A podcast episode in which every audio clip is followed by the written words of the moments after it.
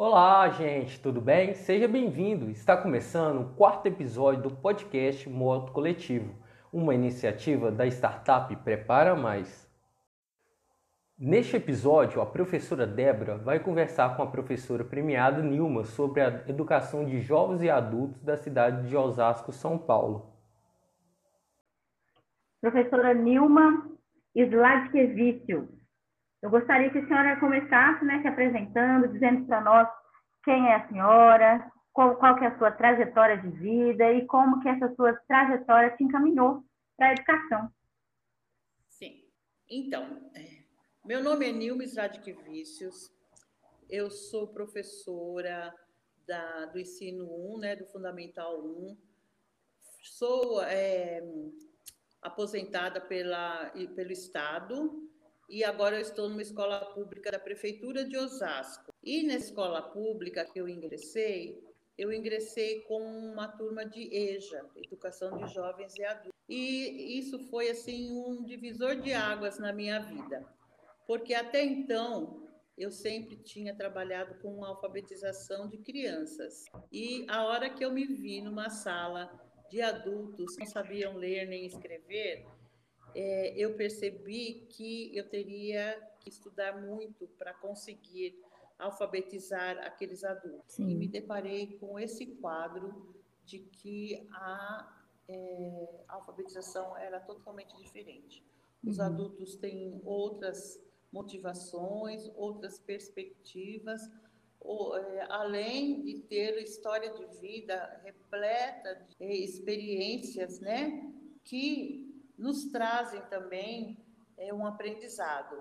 Sim. E eu percebi que eu tinha que usar isso para conseguir atingir esses alunos, dar um significado para essa alfabetização. E comecei a buscar informações sobre como alfabetizar os adultos, até que eu decidi procurar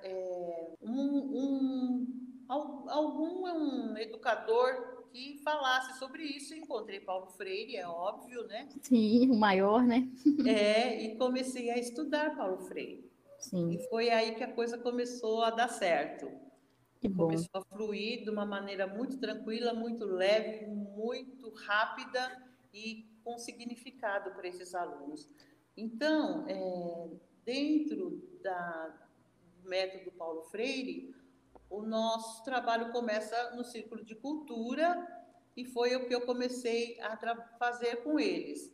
O círculo de cultura com um ouvido muito atento ao que eles falavam, ao que eles traziam, principalmente sobre as problematizações que eles traziam para a sala de aula do cotidiano deles, Então, isso foi me dando subsídios para trabalhar. Aí, em 2015, eu montei o primeiro projeto dentro dessa metodologia. E aqui na minha cidade tem um prêmio chamado Professor Inovador.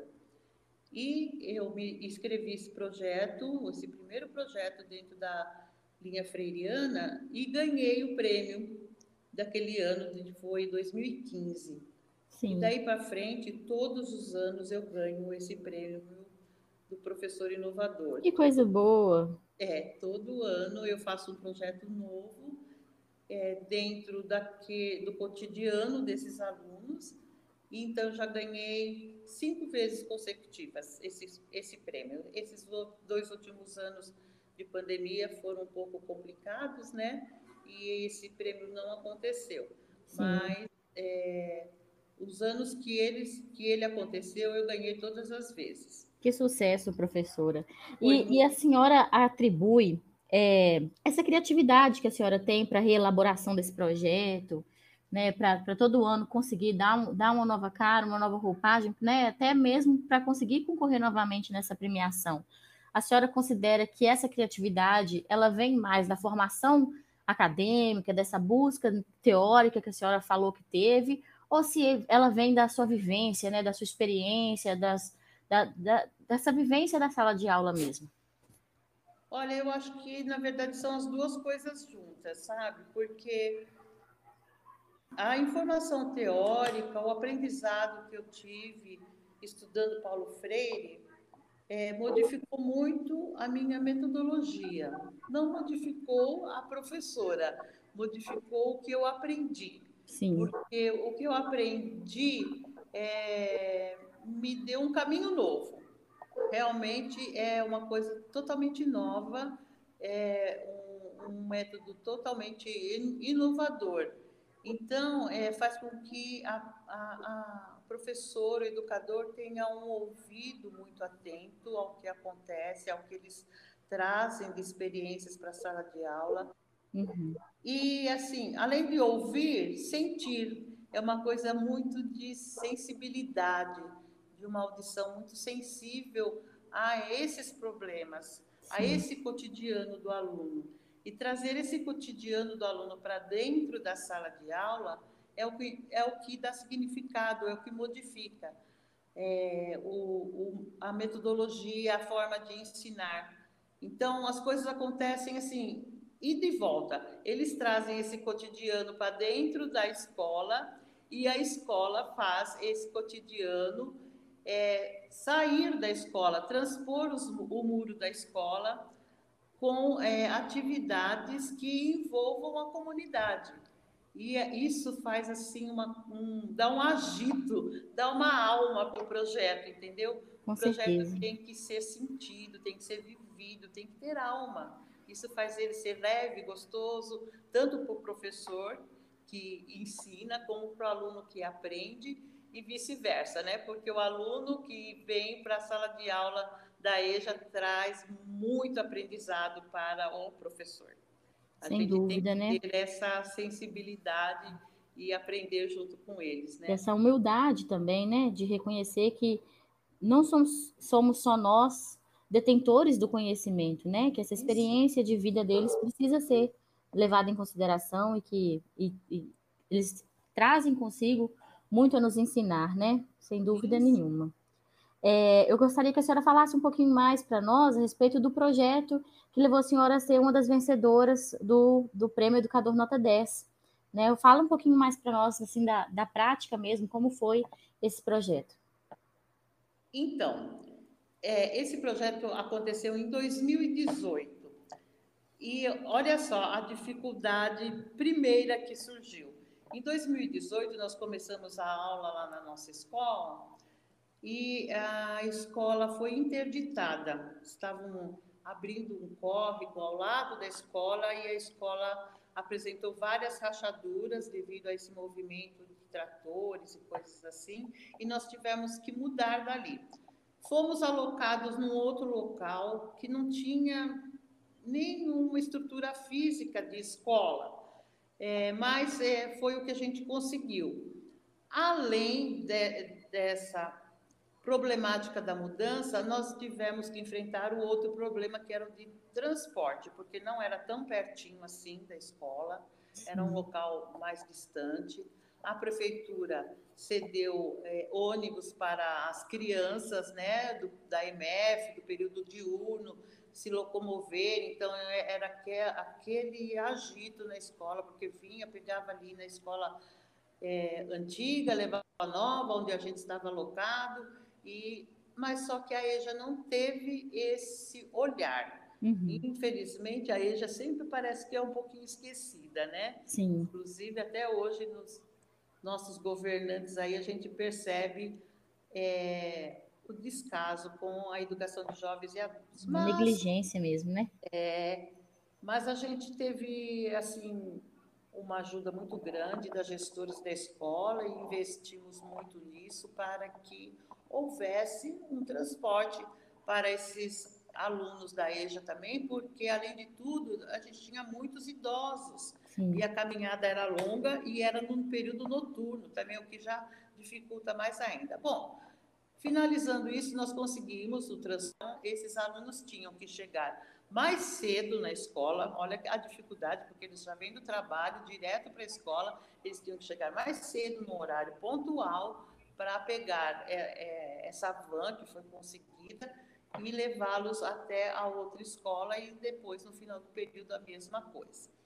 Bom, Com essa dificuldade toda, numa roda de conversa, num círculo de cultura, eles começaram a me contar sobre a história de vida deles, né? Era o começo de ano, eu fui conhecendo todos eles, cada um me contou de onde vinha, os problemas que tinham, e uma aluna começou a contar a história de vida dela, a trajetória toda, que apontou muitos preconceitos. Uhum. Desde criança, ela contou que sofreu muito porque foi criada por uma tia que não a aceitava comida, e quando ela foi para a escola, ela sofreu muito com o preconceito por ser negra, por ter o cabelo duro, igual ela contou, por ser pobre, numa situação de favelada mesmo, são as palavras dela, morava Sim. na favela, e as crianças faziam todo aquele bullying com ela, e ela pegou e começou a não querer mais ir para a escola, apanhava em casa porque a tia batia, porque a professora falava que ela não fazia nada, que ela ia para a escola só para comer, e foi passando. Quando ela chegou aos 15 anos, ela fugiu de casa e acabou indo parar na Cracolândia. Bom, e aí ela foi internada numa instituição, e nessa instituição, ela conheceu um ex-aluno nosso também, que falou para ela de estudar, de voltar a estudar, e quando ela saiu dessa instituição, ela se matriculou lá na nossa escola. Nossa. E quando ela contou essa história de preconceitos, uma história permeadíssima de momentos revoltantes, de tristezas, de dificuldades, os alunos se sentiram assim muito à vontade de contar também preconceitos que já tinham sofrido durante a vida toda deles, né? Sim. Que eles tinham que conviver com isso até aquele momento. Então, foram surgindo vários preconceitos, homofobia, preconceito por ser gordo, por ser idoso, por morar na favela, por ser pobre, aquela coisa toda. Uhum. Eu fui listando esses preconceitos na lousa. Eles iam falando e eu fui fazendo uma lista.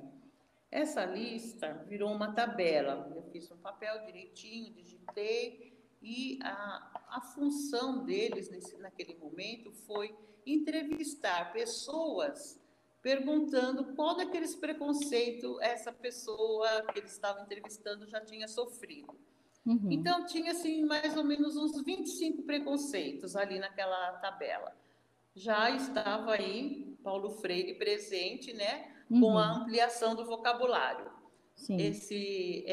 Essa lista eles tinham que conseguir ler, estudar, nem que fosse da forma decorada mesmo, não importava. Eles tinham que saber o que estava escrito naqueles preconceitos para poder perguntar para as pessoas.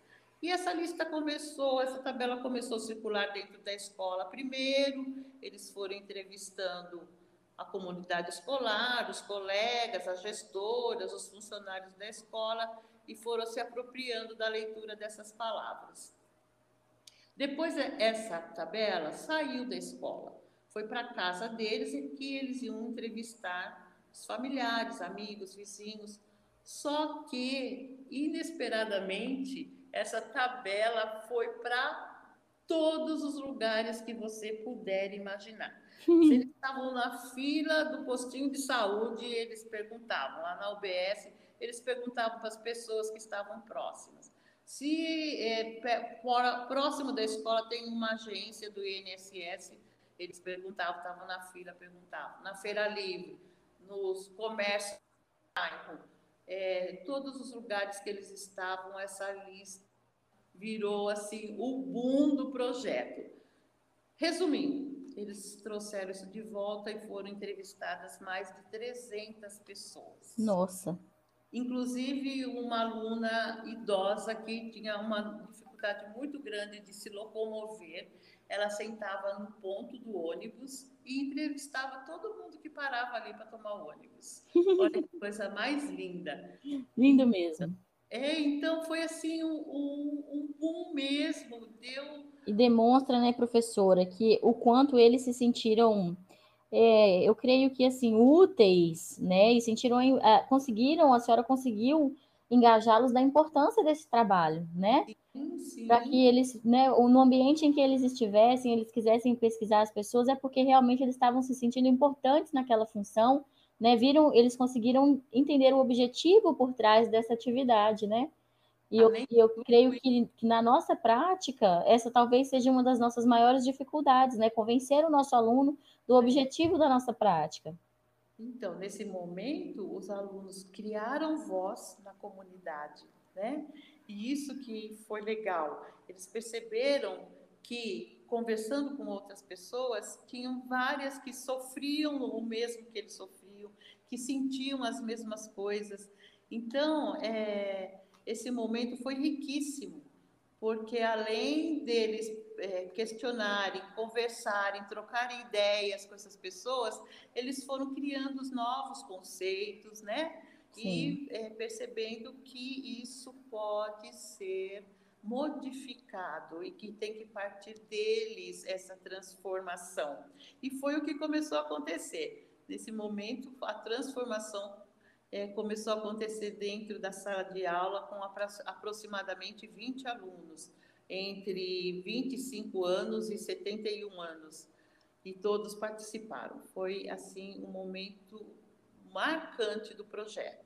Muito bonito mesmo. E a senhora conhece o filme Escritores da Liberdade?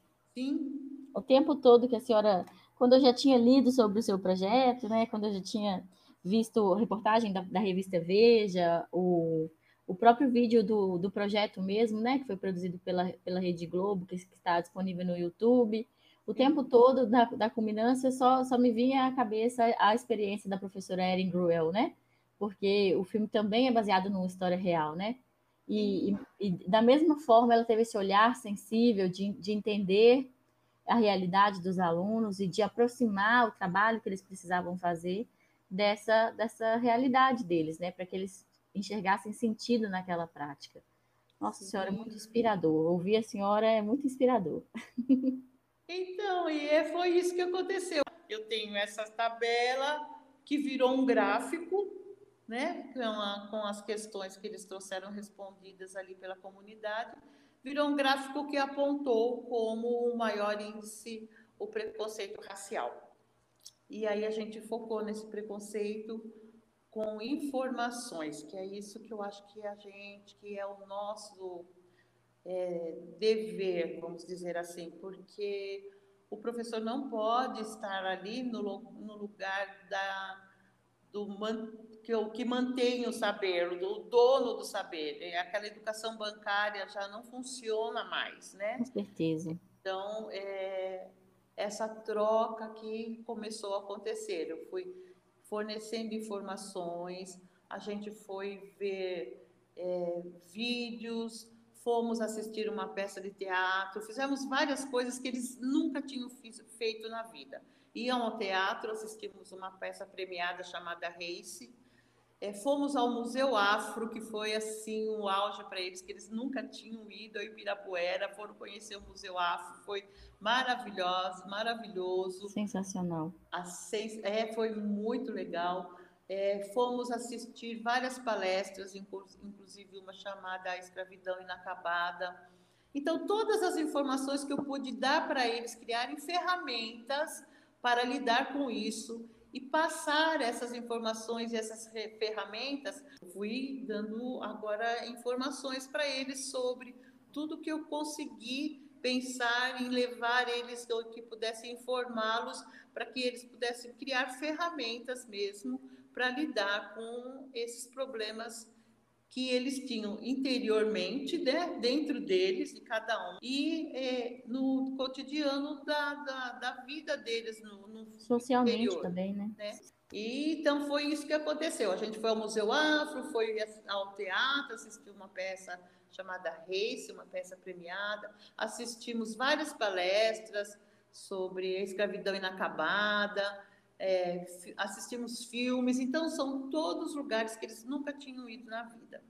E aí o aprendizado começou a acontecer, porque tudo isso tinha um registro, tudo isso tinha uma função de alfabetização, de todas essas atividades, essas aulas extras, né, também fora da escola, tudo tinha um retorno de registrar e aprender a ler e a escrever alguma coisa.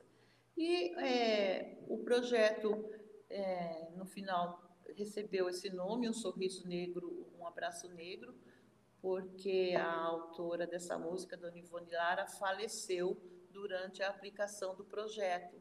Então, em homenagem a ela, nós colocamos esse nome no projeto. Depois, bom, vamos ver, você quer perguntar alguma coisa? Aqui na Não, mais... pode continuar sua fala. Então, depois que essas informações todas foram passadas e a gente conseguiu fazer um link de tudo isso com o currículo, né? Fomos passando as informações pertinentes ao currículo para que a gente conseguisse cumprir com essa parte também, porque é uma das dificuldades que eu percebo quando eu dou palestras nas escolas, é como fazer essa ponte da metodologia freiriana com o currículo escolar. Então, a gente tem que ter também esse bom senso, né? De ir aplicando, fazendo ganchos, né? Fazendo com que o projeto seja o tronco e depois você vai dando braços para esse tronco com os conteúdos que exigem no currículo. E foi isso que aconteceu. Durante tudo isso, eu comecei a apresentar para eles biografias de pessoas negras que deixaram seu legado para a nossa história. Então, a gente estudou várias pessoas que venceram, que lutaram com essa questão racial. Vários, desde Zumbi Dandara até os dias de hoje, Pelé, todo mundo foi... e fizemos um estudo geral dessas biografias. E o produto final é que cada um teria que escrever a sua própria biografia. Então, você imagina que a gente começou lá no primeiro dia com uma lista de palavras que, para aumentar esse vocabulário, ampliar, criamos a palavra geradora, depois criamos o tema gerador e, no final do projeto, eles estavam escrevendo suas próprias biografias. Olha que só! E com a alfabetização consolidada, né? Além de todo esse aprendizado social, cultural, com a alfabetização consolidada. Sim, sim. E foi esse projeto que ganhou o Prêmio Nacional Educador Nota 10. Muito merecido, né, professora? Merecido demais. Foi assim... Como foi que os seus alunos receberam a notícia dessa premiação? Nossa! Ai, até hoje isso reverbera lá dentro da escola, né? Dentro da sala de aula. Porque, olha só que interessante, a professora freiriana... durante o projeto e durante esse tempo todo, criou alunos freirianos. Então, eles são assim como eu, falantes, contam tudo, trazem alunos para a escola, que isso foi assim, nossa, o essencial desse projeto. Foi a evasão, que não aconteceu, porque os alunos ficaram interessadíssimos, motivadíssimos com... não só com esse projeto, mas com todos os projetos que acontecem. Então, a evasão é praticamente zero. E trouxeram novos alunos. Cada vez que a turma aparece na Globo, por exemplo, eu ganho no mesmo dia pelo menos 5 alunos. Então, essa visibilidade do prêmio foi muito importante. Porque o que me perguntam, assim, o que falta para... trazer esses alunos analfabetos para a escola, num país com 13 milhões de analfabetos. A nossa cidade de Osasco, por exemplo, tem 20 mil analfabetos. Muito. Então, é muita gente. Muita gente. E os gestores, os nossos governantes querem fechar a EJA porque diz que não tem demanda. Como não tem demanda? A demanda, o problema é que não adianta pôr na porta da escola uma faixa falando que ali tem EJA em alfabetização. Porque adianta aquela faixa na frente da escola. E eles têm muita vergonha de perguntar para alguém o que está escrito, eles têm muita vergonha dessa condição de analfabeto deles, então eles criam 1.000 estratégias para sobreviverem nesse nosso mundo letrado, conseguirem sobreviver até hoje, criar família, resolver problemas sem saber ler. Sim. Tem que ter um outro meio de comunicação, essa visibilidade. Então, precisa ter sei lá, um carro de som falando, alguma coisa que eles possam ter acesso, né? Conseguir saber. Estratégias, né? Com certeza. É chegar na escola e admitir que não sabe ler, escrever e perguntar, tem vaga para eu aprender? A hora que eles conseguem passar por isso, é o primeiro obstáculo da vida desses adultos. A hora que eles conseguem perder essa vergonha, ter essa conscientização, chegar na escola, fazer a matrícula, pronto. A hora que caiu lá dentro da minha sala, não sai mais. Coisa boa, muito legal. Muito bom mesmo. Professora, a senhora falando tanto sobre Paulo Freire, né, com tanta admiração, com tanta inspiração, é impossível não pensarmos, né, nesse governo que desde sempre tentou desmerecer Paulo Freire. Ano passado foi também o centenário, né?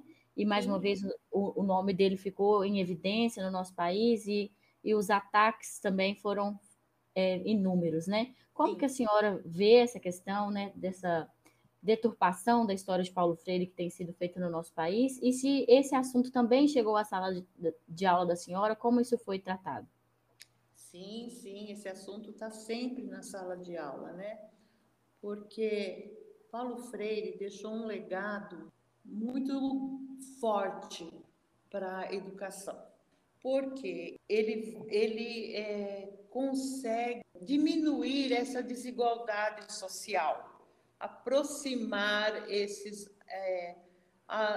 alunos, essas pessoas que são analfabetas devido a fatores financeiros, eles tinham que trabalhar muito cedo, a fatores de desvalorização da educação, porque eles contam que os pais falavam, não tem que estudar, não precisa estudar, você tem que trabalhar lá na roça, você tem que ir lá plantar, colher, né? Então, e Paulo Freire mostra uma forma diferente de lidar com esses problemas.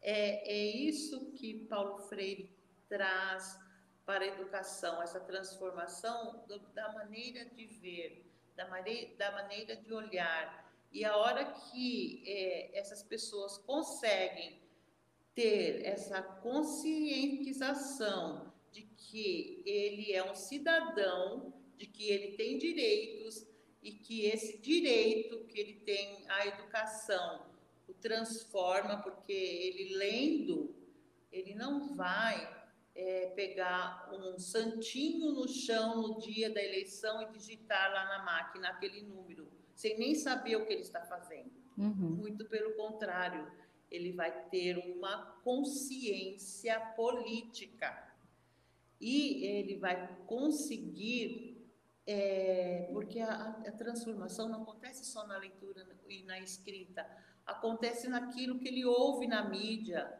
acontece no entendimento que ele tem sobre aquele assunto e na segurança, né? Na segurança que ele tem de que aquilo que ele vai fazer é o melhor para ele. É por isso que Paulo Freire é tão atacado, né? Porque ele transforma o aluno e, consequentemente, transforma a sociedade. Com certeza. A senhora possui outras inspirações além de Paulo Freire, alguma leitura que a senhora queira recomendar, que a senhora possa comentar, e pessoas mesmo, talvez colegas de trabalho, que inspiram a senhora na sua prática? Olha, Paulo Freire é o principal realmente, porque eu estou sempre estudando Paulo Freire, parece que ele morreu, mas é infinito o que ele deixou. Então, assim, sempre tem alguma coisa que eu não li ainda, que eu tenho que ler. Então, Paulo Freire é sempre a minha referência principal. Mas eu estou sempre, assim, atenta às plataformas, né? e leio muita coisas sobre outros autores também. Gosto muito de trabalhar com poesias, gosto muito de Mário Quintana, gosto muito de ler publicações sobre educação na parte política, né, que me entristece demais. Fico lendo e fico vendo coisas assim absurdas. Então, a leitura é primordial. O estudo de Paulo Freire, para mim, é o essencial mesmo, mas a gente fica atento a tudo, né? E eu tenho, assim, lá na minha cidade, os nossos gestores da Secretaria de Educação trouxeram o Instituto Paulo Freire para fazer várias palestras, né? Uma formação mesmo para os professores da EJA. E eu fiquei encantada. Então, eu estou sempre dentro do Instituto Paulo Freire e leio muito Brandão, Padilha, muita coisa deles, que eu gosto bastante de ler, que é bem dentro da linha freiriana e me ajuda muito na sala de aula. Mas Sônia Couto, nossa, eu adoro ler Sônia Couto. Então, esses autores são muito bons. Muito bom mesmo, professora. Professora, e com relação ao seu relacionamento dentro da escola com os colegas professores, como que é essa parceria? Existe uma parceria na execução desses projetos? Eles são engajados? Eles se sentem inspirados pela ação da senhora? Querem fazer parte? Ou a senhora sente alguma resistência? Como que funciona essa relação? Então, dentro da escola, não existe isso porque eu sou a única professora da educação de jovens e adultos. Só tem a minha sala de aula à noite, que é uma sala multisseriada. Eu tenho alunos de primeira até a quarta série dentro da mesma sala. Você imagina trabalhar todos esses conteúdos com esses alunos tão diversificados.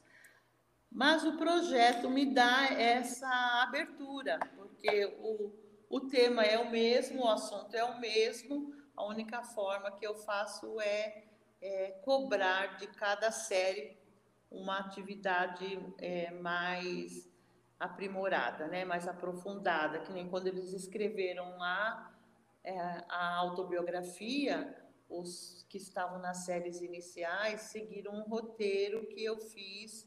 Elaborei um roteiro para eles colocarem na autobiografia o essencial, o nome deles completo, a cidade de onde vieram, a data de nascimento e o que eles estavam sentindo naquele momento quanto a essa questão racial, alguma coisa bem simples. Já os da quarta série escreviam assim, praticamente 2, 3 folhas sobre a história de vida deles. Então, já tinham essa condição de escrever um texto elaborado, né? Uhum. Mais elaborado. Na escola, sou eu e a gestora apenas que estamos lá no período noturno. Então, o nosso problema maior aqui em Osasco é esse, né? Que você manter uma escola funcionando no período noturno para apenas uma sala, turma, né? Uhum. Existe o questionamento de que tem um gasto com água, com luz, com funcionário, com merenda, e eu acho assim, a minha luta é essa, sabe? Inclusive de negar a esses alunos a possibilidade de convivência com esse ambiente escolar, né? Com outros colegas de outras séries, né? Sim, valores, pensando financeiramente para a Secretaria de Educação, não podem atingir os nossos alunos. Eles têm direito a estar lá, eles têm direito a conhecer uma biblioteca que existe na escola, a conhecer a sala de informática. E eu faço com eles, sou só eu, mas a gente ocupa todos os espaços da escola. Com certeza. Então, eu não tenho muitas comparações. O que eu tenho de comparação é que existe, né, na Secretaria de Educação, uma equipe da EJA, existem, eu não sei te afirmar qual o número de escolas que existem na secretaria que contém EJA, porque não são em todas as escolas. Sim. E são na escola que apresentam a maior demanda. Então, eu tenho colegas da EJA dentro da Secretaria da Educação. Quando a gente tem formação, eu me encontro com eles. E, assim, eu sou muito bem recebida. Tá? A ideia de a gente utilizar a metodologia Paulo Freire está assim, ampliando dentro dessas formações. Então, eles me procuram, perguntam que livro ler, o que fazer, os que têm mais dificuldade, os que estão entrando agora. Então, a gente tem como dar referências para eles procurarem o caminho, né? Uhum. E trabalhar com esses adultos. E, assim, não tenho muito problema com isso, não. Não tem problema, mas também não conta com a parceria, né, professora? Até tenho de contar com parcerias, assim, naquilo que eu busco, né? Se eu precisar de alguém para ir lá fazer uma palestra, e eu sei que essa pessoa está lá na Secretaria de Educação, uhum. Eu peço, eles autorizam, tudo dentro dos conformes, né? Da parte burocrática, que é o mais difícil, mas a gente consegue dar um jeito. A parceria assim, com a Secretaria da Educação, com a equipe da EJA, eu não tenho nada a reclamar. Muito pelo contrário, eles estão sempre me apoiando, estão sempre presentes, estão sempre elogiando o trabalho, né? Então, mas eu estou lá na sala de aula fazendo a minha parte. Com certeza. E a senhora comentou sobre as capacitações que a Secretaria oferece, elas são recorrentes, elas realmente contribuem, como que funciona? Sim, todo ano a gente tem essas formações, né? No começo, logo que eu entrei, antes de 2015, lá que foi quando eu comecei a ter a ideia de estudar Paulo Freire, foi uma parceria que a Secretaria de Educação fez com o Instituto Paulo Freire, e eles começaram a ir lá falar sobre a metodologia Paulo Freire, e foi onde eu me encantei com ela. E essa secretaria, ela é municipal, né, professora? Municipal, município de Osasco. Que bom, né? Então, temos que valorizar o que a cidade de Osasco está fazendo, né? Porque a gente sabe que, infelizmente, essa não é a realidade da maior parte das escolas públicas do nosso país, né? De contar com essas capacitações, assim, recorrentes para os professores. Mas é o que a gente precisa, né? É uma coisa, assim, que tem que estar lá, principalmente na educação dos jovens e adultos. O que eu percebo é que, assim, para a EMEF, que são os professores de EMEF, né, das crianças, vamos assim dizer, esse número de capacitações é bem maior. Existe o Planeta, por exemplo, que é uma instituição lá contratada pelo nosso município, que acompanha, principalmente nessa época da pandemia, do trabalho remoto, essa instituição deu muito apoio aos professores quanto à capacitação e formação. Como funciona no estado de São Paulo, mas aqui em Minas Gerais, as séries iniciais, tanto regular quanto EJA, né, são de responsabilidade do município, e as séries finais são de responsabilidade do estado. Como que funciona? O aluno que então se formou com a senhora nas séries iniciais, ele vai continuar no município, ele vai para o estado, e a senhora tem assim um dado se esses alunos eles estão continuando os estudos, se eles estão, né, se formando também no Fundamental 2, no ensino médio, a senhora tem esses dados? Eu tenho alguma coisa assim, não em dados numéricos, mas eu posso te contar um pouquinho. O nosso município, maior dificuldade nesse quesito aí é esse mesmo. O município é responsável pelas séries iniciais e EJA em alfabetização. E o estado nas séries finais e EJA também em séries finais de ensino médio. Então, o que acontece? A EJA do município de Osasco acontece até a 4ª série. A 5ª série ele já tem que ir para o estado. Aí que a coisa complica, porque as vagas são poucas.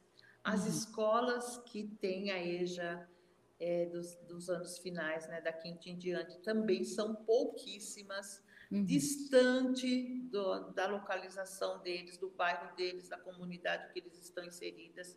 Muitas são bem longe. Então, assim, é um dificultador imenso. Mas eu tenho alunos que conseguem fazer a matrícula e, com toda a dificuldade apresentada, conseguem sim fazer a continuação, dar continuidade a esses estudos. Inclusive, essa semana eu recebi um áudio de uma ex-aluna minha falando que ela fez eliminação de matérias, né? O EJA, e ela conseguiu se formar no ensino médio e prestou um concurso para a faculdade de assistente social e passou. Que coisa boa. Então, né? Eu tenho essa aluna já fazendo faculdade. E é uma conquista, né, professora, para nós quando recebemos essas mensagens, né? Nossa, muito orgulho, muito orgulho. E tenho vários no ensino médio que eu estou sempre chamando quando a gente vai dar alguma entrevista, fazer algum trabalho que envolve os alunos. Eu chamo esses ex-alunos que já estão no ensino médio para estar participando e dando depoimento deles. É muito legal. Eu tenho vários, sim. Tenho muito vários. Legal. Eu não perco contato com eles, não. Ah, que ótimo. Professora, foi um prazer falar com a senhora. Nossa, uma inspiração muito grande poder ouvir a forma como a senhora é engajada, como é preocupada com os seus alunos, né? Como está sempre disposta aí a ouvi-los, né? Até essa educação afetuosa, essa educação que realmente presta atenção no outro, né? Que eu levo em consideração no planejamento do seu trabalho. Queria te agradecer por essa oportunidade que a senhora nos deu, né? De falar conosco, de compartilhar com a gente tanto conhecimento. Débora, muito obrigada. Se você gostou desse episódio e quer ouvir mais, siga o Prepara Mais nas principais plataformas Spotify e Deezer. Apenas digite Modo Coletivo ou acesse instagram.com/startup Prepara Mais.